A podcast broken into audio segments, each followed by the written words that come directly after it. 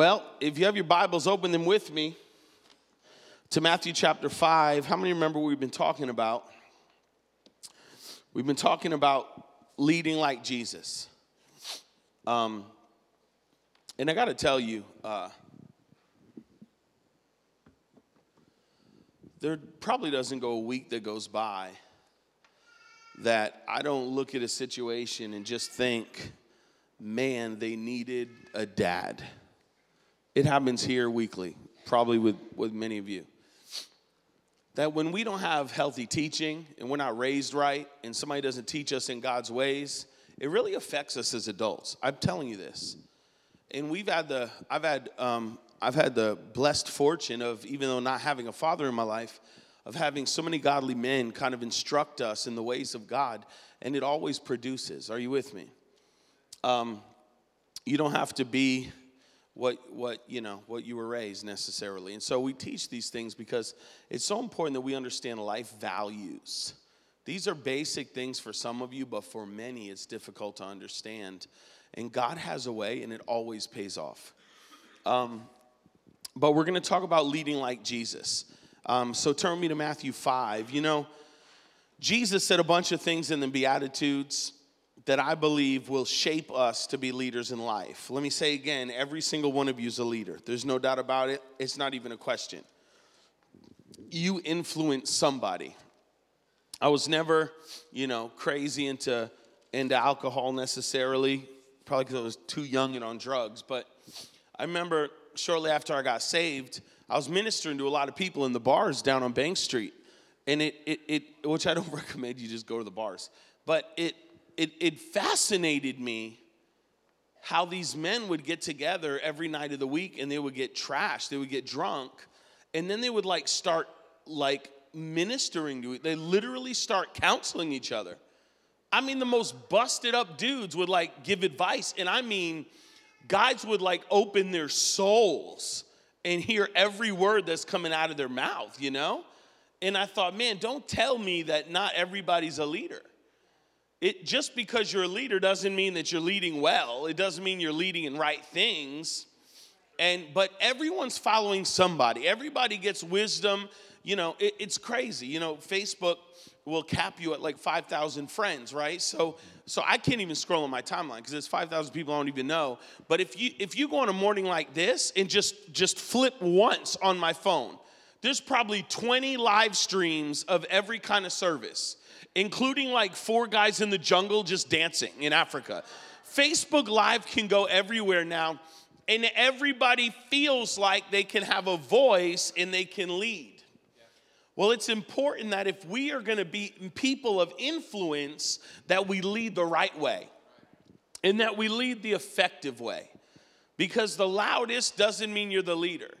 And, and just because you can say one thing doesn't mean you're going to have people follow who you are. And so it's important that if we're going to be effective leaders, that we're going to have people that follow us in life, because Paul said, Follow me as I follow Christ. That we must be saying to the world around us. And as believers, we're called to shape this world for God and really bring the kingdom of heaven uh, to earth. So in Matthew 5 3, I want to read a beatitude that is really mind boggling. And it says this Blessed. So, verse 1 after seeing the multitudes, he went up to the mountain, and when he was seated, the disciples came to him, he opened his mouth and taught them, saying, in the first verse there, Blessed are the poor in spirit, for theirs is the kingdom of heaven. And he goes on to many other one. But blessed are those that are poor in spirit, for theirs is the kingdom of heaven. You know, we live in a day today where, man, to be poor in spirit, to be, you know, uh, in, is sensitive to your relationship with God and Him shaping your world is a, is a rare thing. I think we live in a day, I mean, look, look at last weekend, blew my mind.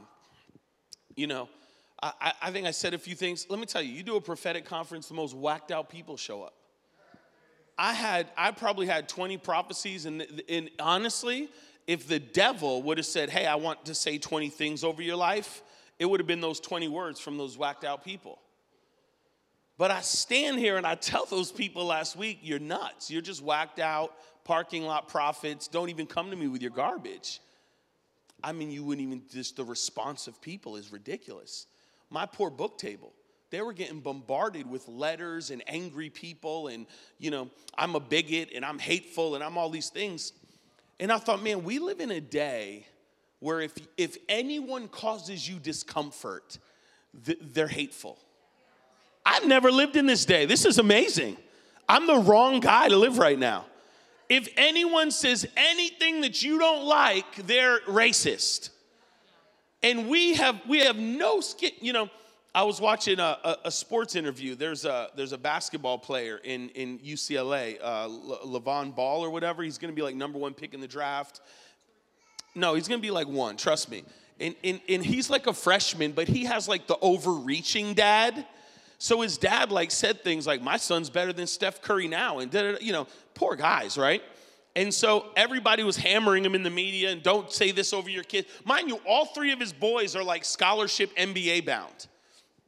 And he did an interview this week, and, and this guy, Colin Cowherd, asked him, he said, Well, you know, what if you were in your car driving with your son, and, and just you and him, and your son looks at you and says, uh, You know, dad, maybe lighten up with the Steph Curry stuff? That's a lot of pressure on me. Maybe, maybe don't, you know, really say that to people. And his dad was like, My son wouldn't talk to me like that because he's my son. And if he wants to dictate his life, he can leave my house. And the world erupted. It was like, You're a horrible dad. How dare you say this about your kid? No, I mean, like, ridiculous. Nobody's looking at the fact that three of his kids are successful in school. All they can see is the dad is, is an you know, authoritarian. Say what you want about Trump. His kids are, is amazing, right? So even people that hate Trump love his kids. But we live in a day, it just dawned on me, nobody can be uncomfortable today. Never mind God make you convicted. Because we just want, we somehow, it, it blows my mind because there's a fine line between faith and entitlement. And if, if faith gets off course, it's entitlement and you'll get nothing. And we live in a day where I was with a pastor yesterday morning and he just wants to talk to me about why some people aren't getting healed and what you know what about this and, and i'm just like bro god's not on trial you you don't even realize first of all we want god to do a miracle on our watch without ever serving him. And, and, there was a guy that was some kind of loosely connected to church and he lost a baby. It was horrible. But then he get angry at god started cursing god. I thought whoa you don't even serve god. You think that's your opportunity to look at jesus and go you better do this or i'm not you don't serve him anyway why are we angry at God when we don't even serve Him to begin with and the promises don't work in our life? And when it comes to miracles, we just live in a day where it's like, you better do this. Are you nuts? That is not even the gospel. Look, if God says you need to be faithful with little so I can give you more, we talked about the dysfunction of getting large amounts of money. You think He's gonna throttle the anointing the same way through your life? He can't trust you with $5 and all of a sudden you want to raise the dead for what? So you can put on Facebook, fall off course because you got a big head and now you don't even have a family anymore. We don't even understand process. And if we're going to lead, God is looking for leaders that'll be poor in spirit because He said their reward would be, we're going to talk about it for a little while. Their reward is the full kingdom. He went on to say, if, if you're merciful, you'll receive mercy. But this was one of the only ones he's like, listen, if you're poor in spirit, you get the whole farm. It's because so few people live that way.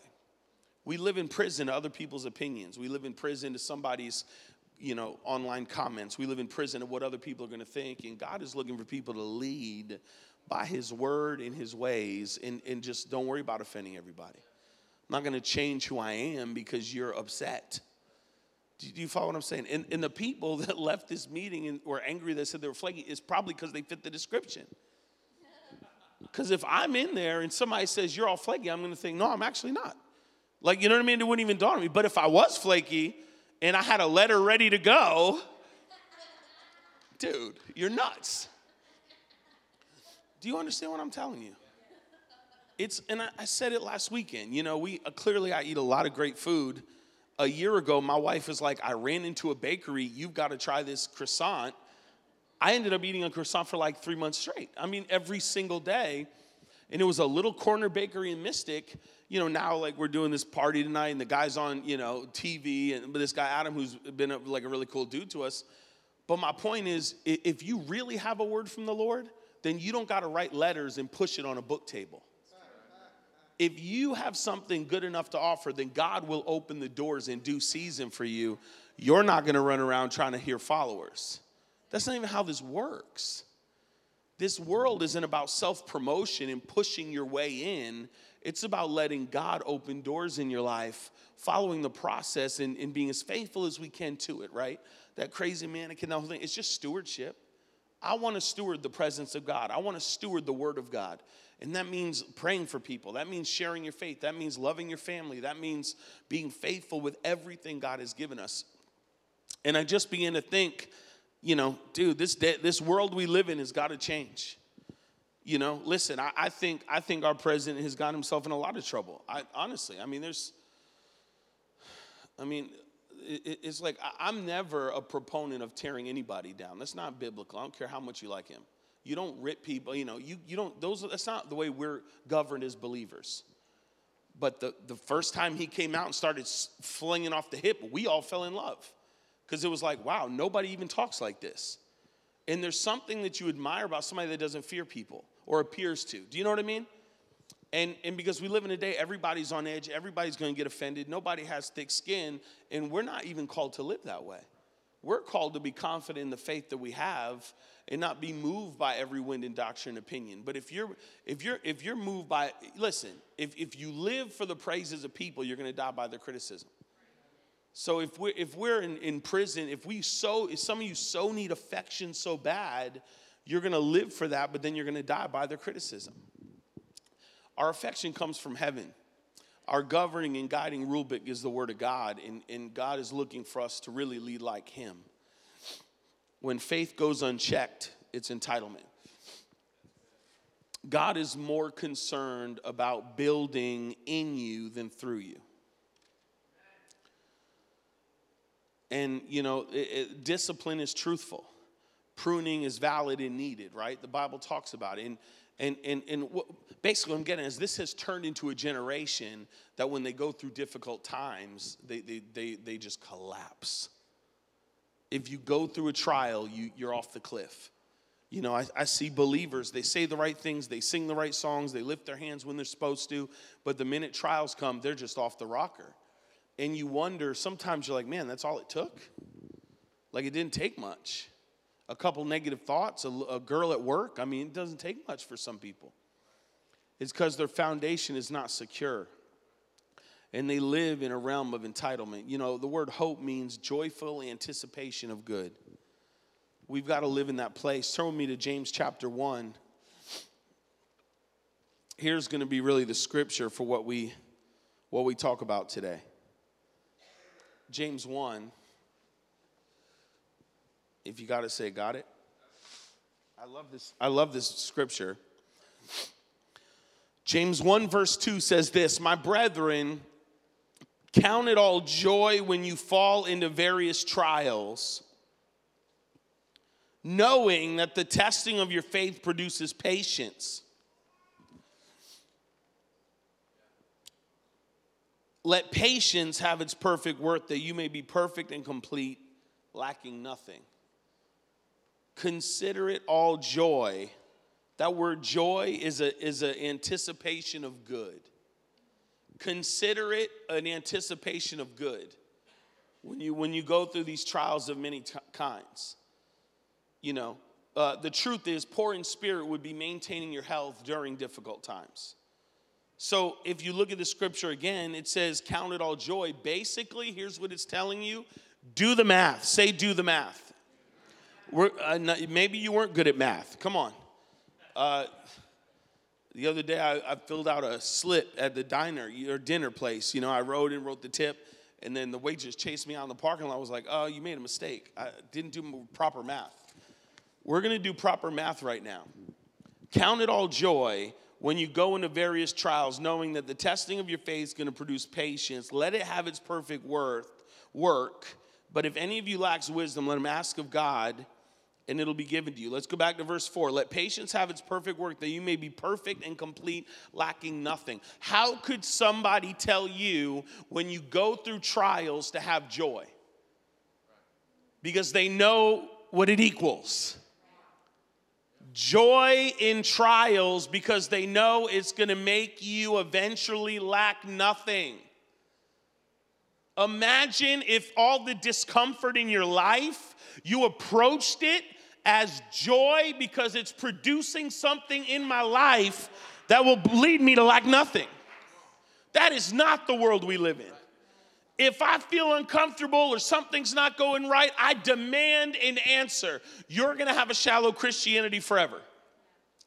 I wanna know why this is going on and why this has happened. And friends, it's like you're five people that serve God and go through the processes of God don't always sit, never, on the sideline and beg why. Because you know why. We live in a fallen earth. Do you understand me? I don't ask why. I know, you know, somebody, the pastor was telling me it was somebody that was, uh, that had lupus and all the big names prayed for him, which is sometimes the problem. And, and, and and I, but uh, this will happen and this happening. You know, why aren't they healed? And I'm thinking, bro, I told you. Number one, we don't. This isn't on the job training.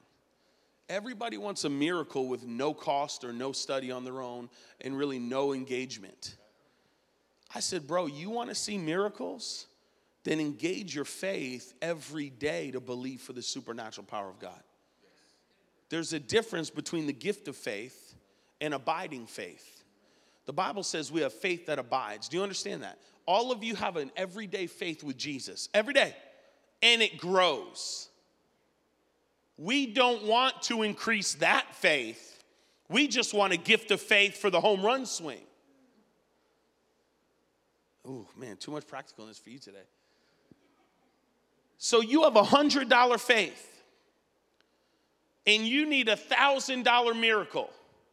The gift of faith brings you from 100 to 1,000 just for the moment. And then you're going to go back probably to 200. Do you understand? It, th- listen, the things of God, you'll, you'll say yes and amen to all the things until I tell you about something that you struggle with. It's the whole kingdom works this way. It's faithfulness. You remember Rick Pino sat up here, started bawling, and I was like, What are you even doing? And he told you this whole process about his wife couldn't get pregnant for seven years and God said, I'm the one that plants the seed, it's your, or, or it's your job to let it grow, whatever. Basically, be faithful what I've told you. I drop the seed of promise, your faithfulness will allow this thing to grow. Yeah. We are so consumed with what, what isn't going on. We're so consumed with, it's like the Pharisees. Jesus heals them in, in the temple. They don't even look at the miracle. They're like, Who are you to do a miracle on the Sabbath? What in the world is going on? That's how these that's how most Christians think. They don't even look at life. They're so focused on principle because they demand answers from God, it's never gonna come. I have every answer I want because of faith. Do you understand me? I'll never wonder why something's going on in my life because I'm too busy believing God for it to turn around. I don't have any, I don't have, I don't waste my life moping and crying about things that aren't going the way I want them to. Nothing will come out of your life from that.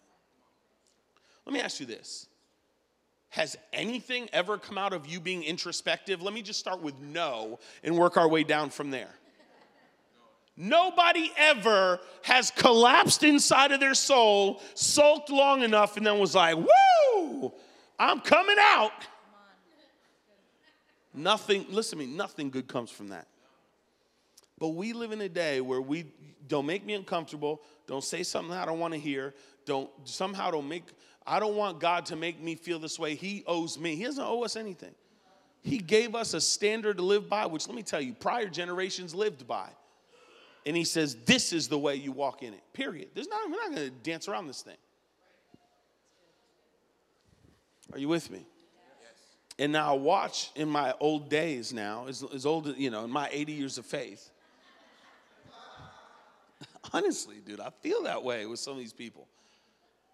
I've watched in my own lifetime, we devalue the Holy Spirit. We devalue the anointing. Why? Because it costs too much.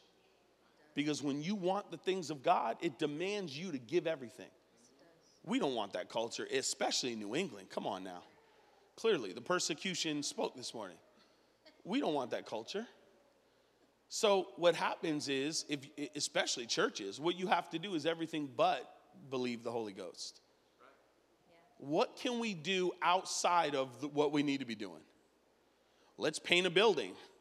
Let's build signs. Let's put a smoke machine here. Let's give the pastor a haircut. We, we do everything we want. That wouldn't work. We do everything we can to fool you into thinking that God's where He isn't. And somehow we've bought into that junk. Somehow we eat moldy bread and drink tainted water and we call it church. And we think God's there. You're a fool, man. If I'm offending you now, you're in the wrong place. When I got saved, I talked this way. Do you understand me? You just thought I was rebellious. Not now, because I've planted 20 churches. But when I was saved, I talked this way. Don't, don't hand me a Bible and tell me he's real and he could do all that he said he could do and you don't show it or live it. I'm, I'm done with it, man. God's wind of power is blowing. Rick Joyner literally went home and had to call me because it happened to him when he left. He's never in his whole life of flying, as long as I've been alive, this dude is a pilot. That's what he was before he got saved. He's never in his life felt winds that he thought he was over. His life was done. 140 mile an hour winds. And he said, God is going to blow so strong in New England. Something has changed. And I believe this. But it's going to draw a line in the sand. You're either with or without. There's not going to be a middle ground. This isn't like, can I still, you know, can I still keep my fleshly desires? No. Can I control my money? No. Can I control how what I no. Listen, my kids are on loan to me. Do you understand me? They're on loan, they're not even mine. And I'm sure not gonna idolize them. Hello. Because when this little one's out the house, it's me and her. And it was me and her before he came. But if we're not careful, we're going to believe a jacked up value system that's not going to produce life in us. And we're going to constantly run around unhappy. Nobody's happy. I, I mean, few happy people. Think about it. Where did happiness go? Nobody's happy. Everybody's upset, stressed out. Something ain't going right. Come on, man. It's like, where did peace go? Like everybody is after uh, something else in their life because they feel like it's gonna that'll make a difference. If I only leave you, then I'll be happier. If I only get this job, I'll be happy. And maybe you're the problem. No, it's you, dude. Right? I think J Lo was married. I saw J Lo. She was married like five times. After the fifth guy, it's you, honey. You know what I mean? It's not men anymore. It's you. Five husbands, you're the girl. Problem. You know what I'm saying? It's like you want it to be everybody else in your life, and you're like, no, it's you. You're, you're the common denominator from everybody's problem. Everyone minus you equals no more problems. But serious, I, you know, we've got to live this thing in the gospel. And, and, and when trials come in our life, we need to start believing God and, trusting him and not you know not longing for a christianity that requires less of us and doesn't produce any pressure on us because that's the opposite the bible says the testing of your faith will produce and it will leave you lacking nothing I love studying revival history. First thing I, I mean, I didn't even get a GED, but I loved revival history. And when I studied these men of God, the first thing I realized is, man, these guys went through it. I remember sitting down, somebody handed me every single William Branham CD he ever preached. I thought, and he wasn't a great theologian. And I thought, man, let me just listen to it. I love, I want, I want to hear God like he did. And the first CD was his testimony. And he's telling me in the testimony how there was a flood in Indiana and he lost his wife and two kids. I thought, oh no. And then I'm like, and I'm just like, oh man. And I, I listen to John G. Lake because I love that guy. And his wife and kids die at home fasting, and I'm like, oh no. And then, you know, then I meet more, you know, you get into Oral Roberts and some of all my friends now. I'd never tell you the stuff they struggle with. Because we live in a day where you don't think you should. Yeah. And I'm telling you, we, we're passing through this earth. Yes, this isn't our home. This actually is the devil's land. Do you understand me? This isn't our home. We're passing through bringing heaven to earth until this is over. So I'm not going to sit on this earth and completely complain, wondering why, when we are called to be the difference. If you don't do anything, sickness is going to remain. If you don't do anything, depression and anxiety will overtake you. If you don't stand on the word and live practically, then we can never see breakthrough. We don't ask those questions. We're overcomers. But today's day, it's my God. We just.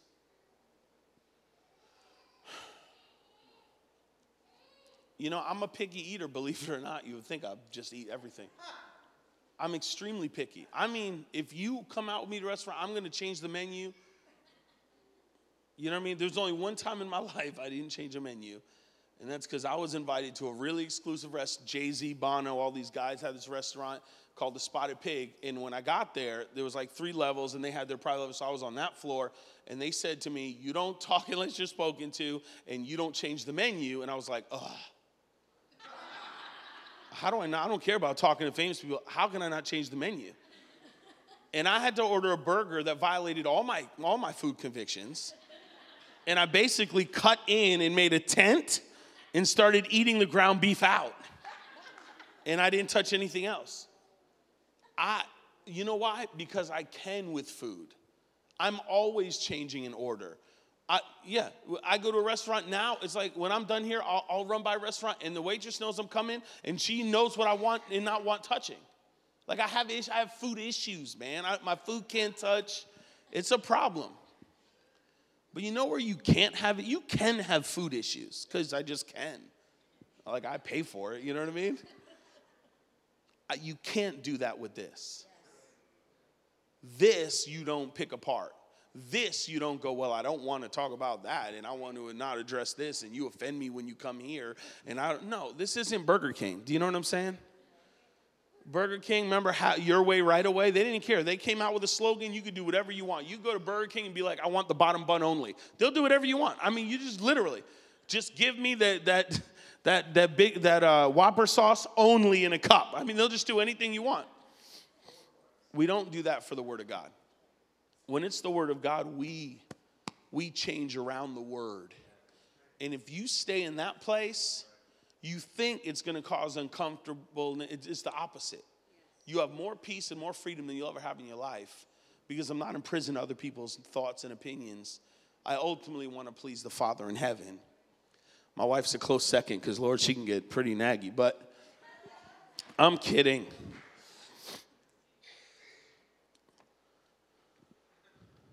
Being poor in spirit is the key to maintaining health during times of increase.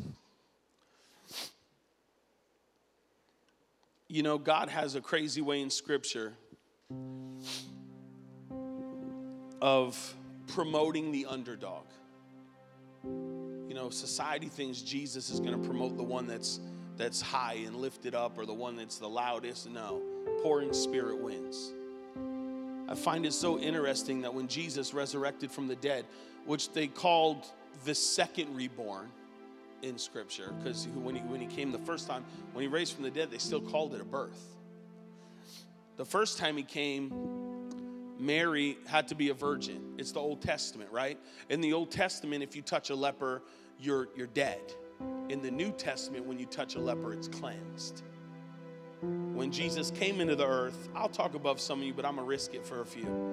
When Jesus came into the earth, there was a virgin that had to receive him. But when he came back from the dead, he appeared to Mary Magdalene, who just had seven devils cast out of her. He didn't even appear to his own disciples, he appeared to the dirty one. Being poor in spirit, what does that mean? Just knowing your role in this he doesn't owe me anything. Yes, He uses us in the realm of faith, but I'll be fooled to think it's not His grace. Being poor in spirit is constantly remembering your need for Him. And if you stay there, then you can succeed. If you consider others better than yourself and live this gospel, He listen, He didn't say about nothing else. Blessed are those that are merciful, for they'll get mercy. Blessed are those that are poor in spirit, because you will get the whole kingdom. Because I can't give the kingdom to entitlements. I can't give the kingdom to people that are self filled. I can't give the full kingdom to people that demand I do stuff for them. No, friends, it's Him. It's His grace that touched my life, it's His grace that changed your life. In watching that progression, look at the woman at the well. Are you kidding me? Most churches wouldn't even let her in. And her whole city was changed. Why? Because Christ comes to those that are poor in spirit. He lives with those that recognize. I'm not talking about putting yourself down and saying you're horrible. It's the opposite. It's recognizing our need for Him. We live in a day people want to eradicate hunger. I mean, it's ridiculous. People that hunger and thirst for righteousness are filled. Our filled level is based in proportion to our desire for Him. And I meet more people that God puts his hand on and they sell out to money, fame, friends, gossip, the devil, men, women, doesn't even matter. It's just ridiculous. I remember I was one of the worst places of my life. And the Lord said to me, Do you know how you feel right now? And I said, Yeah, abandoned, left, like you're not with me? And he said, he reminded me, he told David that a broken heart and a contrite spirit he would never deny. That doesn't mean broken heart like, oh, you, you, you know, you broke up with me in high school and I can't get over it. I'm talking about, I'm talking about living broken before him. Contrite heart, you know, makeup, you know, fine makeup, they call it contrite. And the Lord said to me, If you remember how you feel right now, I already been written off by half this city. If you remember how you feel right now, I'll change the world through your life. Forget how I felt. I ran down to Groton and got a tattoo on my arm that said broken. Might have been foolish, but you know something? I wanted to make sure I would never forget for the rest of my life how I felt. That it's His grace that changed, transformed my life. That it's my relying on Him that no matter what I do, where I go in the world, what God's called us to do, if I if I keep that need of him, not just when something's bad, not just when we're in a need, not just when you sin, I'm talking about really needing him. Like every day staying poor in spirit, you will have the full kingdom. It's when we buy into our own entitlements and we feel like we're owed something that we restrict his flow in our life or we're easily offended. Count it all joy. Trials are a shortcut to lacking nothing. Trials are a shortcut to lacking nothing.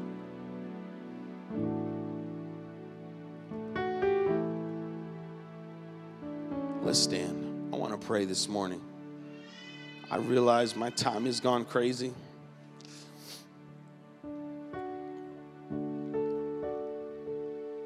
why hasn't things happened in your life? Because if entitlement doesn't die, the blessing will kill you. You couldn't handle the blessing if entitlement didn't die. I get it, man. This is pretty high stuff this morning. You can have Easter eggs in a few weeks. Man, I'm after a generation. I'm so after a generation that will trust God at His word and live a breakthrough life lacking nothing, lacking nothing. I'm after it. I'll leave you with this and I'm going to pray. Second Kings 22. I encourage you to read it when you get home. God has had me stuck there, man. And it's about a kid named King Josiah. Dude, this guy was eight years old. I'm not even joking. Eight years old when he became king. He was uh, kind of crazy. He was the great grandson of Hezekiah. Didn't really get to see him. He was the grandson of Manasseh, who was a mess, and, and his father uh, reigned briefly and was a mess and wicked. Josiah comes on the scene when there wasn't one king, healthy king around. And in 2 Kings 22, I have to read this one verse and pray. This was, I can't get off of this, man. I can't leave this. I don't know why. Maybe You know, I'm preaching at this massive I Am Remnant in Alabama next month with thousands of kids. Maybe there I'll preach it, but something's kind of percolating in me about this Josiah generation. Second Kings 22. It says this in verse 1. Josiah was eight years old when he became king, and he reigned for 31 years in Jerusalem. His mother's name, who cares? I can't pronounce these things. In verse 2, and he did what was right in the sight of the Lord, and I love this. Check it out. He walked in all the ways of his father David and did not turn aside to the right hand or to the left. Oh my Lord, that's like life changing. Are you kidding? There's a percentage of you that'll walk out of this door and one text message will dictate the rest of your day. This dude was eight and he was a righteous king and he did not move to the right or the left. He stayed so focused on what God was calling him to do. And he transformed that nation because of it. I'm praying for Josiah's to raise up. I'm praying that you would live with that sole focus on Christ. That we're not going to be distracted to the right or the left. We're not going to give in to where the enemy just wants your attention. We're not going to live demanding anything. We owe him everything. And we're going to believe him at his word for every breakthrough. We're not going to lose heart in prayer if something's not happening, and that's what I went back to the lupus thing, I said, it's this side of heaven. And we seek God's face more than ever before. And we believe God at His word that He could do everything He said He could do. You want to live going home wondering why someone ain't? Come on, man. There were people here during the conference. They've been waiting so long for their miracle, they absolutely lost hope. There was a there was a there was a person I knew that was believing for a miracle for years, and God said to me during the conference, "It isn't even the healing anymore. That person's worse." And I had to go up to that person and be like, yo, I know you're believing for this in your life, but you're worse than the thing you're believing for now. And until you get hope restored, how can we ever do anything? You want to, can uh, God could do it if you wanted. Sure, you want to roll the dice on that? Because last time I checked, He gave you His kingdom and His presence and His power, and He's wanting to partner with you. So now what do I do? Wait for you? It's not, it's not, it's not your cause. All the things that you're, you're, you're upset that are not happening in your life now is turning to you're the issue because you've lost hope from entitlement in these things that you're asking God for. And the devil don't care. He wants you out. You know what I mean? He'll accommodate your bad theology. He'll let you fall off a cliff. Father, this morning I thank you for your word. I want to lead like you, Jesus. I want to follow you. I want to live like you. Lord, I pray this morning that we would understand what it means to be poor in spirit. God, those people receive the full kingdom. And this morning, we stand on your truth, we stand on your word. And we thank you, God, for your presence. We thank you for your power at work in our life. We thank you that nothing is impossible with you. Jesus. Jesus. I need you more. Come on.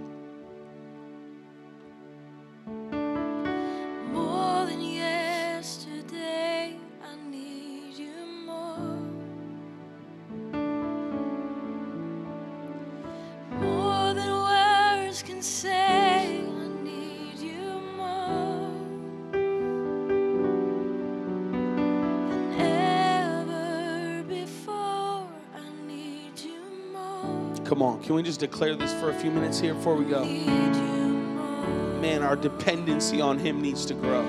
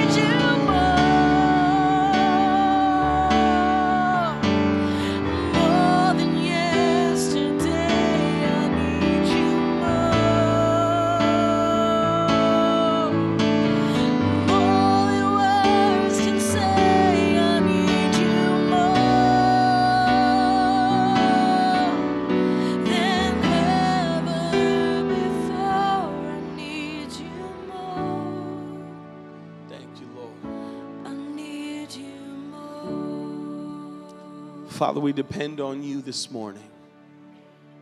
God, for every conversation this week that's going to come up, for every meeting, God, the meetings I have, I need you.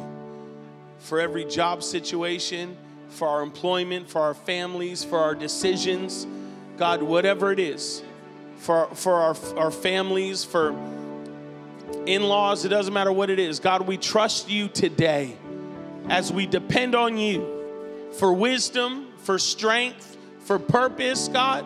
We trust you at your word. We lean on you and not on our own understanding. And God, I thank you that, that, that you will direct our paths. I thank you that the steps of the righteous are ordered by you. You know, the, recently my wife and I were praying because, you know, there was some decisions we had to do. And here's what all the Lord, you know, sometimes God won't answer my question, but He'll tell me something. And He didn't answer my question, but what He said to me is, I am leading and directing your steps. And I encourage you with the same word. You know, you may not have the exact thing you want or the exact answer, but you need to trust that He's leading and directing your steps because that means you're going to get to where you need to go. Because the steps of the righteous are ordered by the Lord. Not the entitled, not the demanding, but those that are righteous. So, Father, we thank you for a week of breakthrough. We thank you for a week filled with hope as you direct our steps, our conversation, and our hands. Everything we do, we do it unto you, God. I thank you that in this week, our families will be stronger than ever. God, the lies of the enemy would be broken, our minds would be clearer than ever, and we would live in a place of victory.